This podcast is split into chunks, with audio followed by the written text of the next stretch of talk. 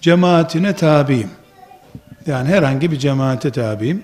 Her gün yarım saat süren rabıta ve tesbih çekme olayım var. Eşim bu konuyla ilgili hiçbir ayetin ve hadisin olmadığını, hatta rabıtanın bir gizli şirk olabileceği konusunda endişesi olduğunu, bunu yapmamam gerektiğini, kocaya itaatını farz, rabıtanın ise ne farz ne de sünnet olduğu hususunda bana baskı yapıyor. Bırakayım mı, devam mı edeyim? Rabıta diye bir şey var mı? Şimdi bu hanım abla eşinden kendini kurtaracak, beni e, tenkit mikrofonlarının önüne atacak. E, kardeşimizin, ablamızın eşi keşke tesbih kelimesi istisna deseydi. Tesbih Kur'an'ın suresinin bile ismidir. Sebbih isme rabbikel ala. Tesbih başka, rabıta başka şey. Rabıta nedir kardeşler? Rabıta X Müslüman diyeyim ben de şimdi. X Müslüman gözlerini kapatıyor. Onun bir şeyhi var. Y diye bir şeyhi var diyelim. E, gözlerini kapatıyor. O şeyhinin resmini, cismini, tesbisini, bir şeysini gözünün önüne getirmeye çalışıyor. Bunun gitgide onu Allah'a yaklaştıracağını varsayıyor. Tasavvuf denen e, kavramın çok büyük oranda e, tamamında denebilecek bir oranda bir uygulamadır bu. Var olan bir uygulamadır. Dolayısıyla İslam ümmetinin tarihten beri yaklaşık 700-800 seneden beri şimdi de çok önemli bir bölümü tasavvuf erbabıdır. Hasan el-Benna gibi muhteşem bir şehit bile halveti tarikatındandır. Tasavvuf erbabıdır. Ee, dolayısıyla Hasan el-Benna rabıta yapar mıydı yapmaz mıydı bilmiyorum. Ama tasavvufta rabıta var. Başka türlü diplomayla, puanlamayla müridi kendisine bağlayamaz şeyh. Bunun mantığı şeyhi müridin gözünde önüne geçilmez. Emredince her şeye itaat edilir düzeyine getirmektir. Özet olarak söylüyorum. Şimdi bu bacımızın eşinin söyledikleri doğru.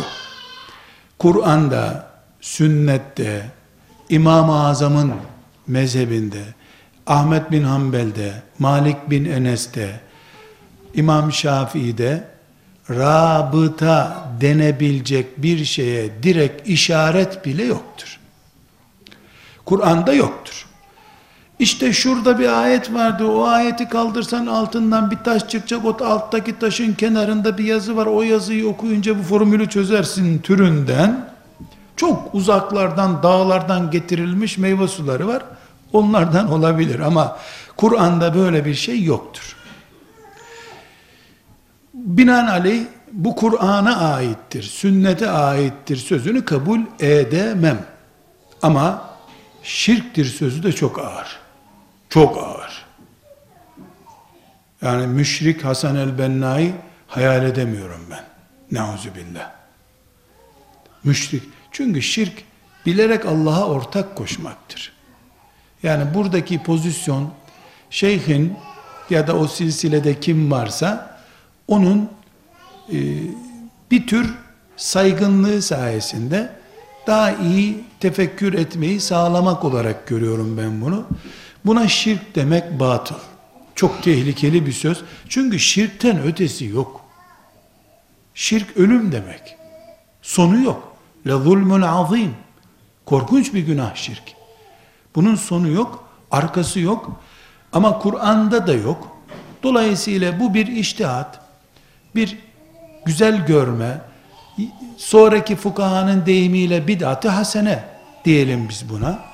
Fakat ibadettir. Bu da peygamber sünnetidir diyen Allah'tan korksun. Rabıta için ashab-ı kiramın yapmadığı bir işe kimse sünnet diyemez. Ashab-ı kiram rabıta yaptılar. Ama cephelerde. Kur'an-ı Kerim'de rabıta ayeti var. Açın tefsirinde Rabıta dediği şey cephelerde bekleyin ha evlerinizde oturmayın diyor Allah Teala. E, bu o kelimeden çalma kalem yapılan bir yorum bu. E, çok yani iki uç uygulama çok yanlış. Rabıta namaz gibidir diyorsan sapıklık bu. Rabıta şirktir diyorsan e bu da sapıklık. Ya milyarlarca Müslüman müşrik de beyefendi bir sen misin cennetten çıkmış biri. Müslümanı itham ederken çok dikkat etmek lazım.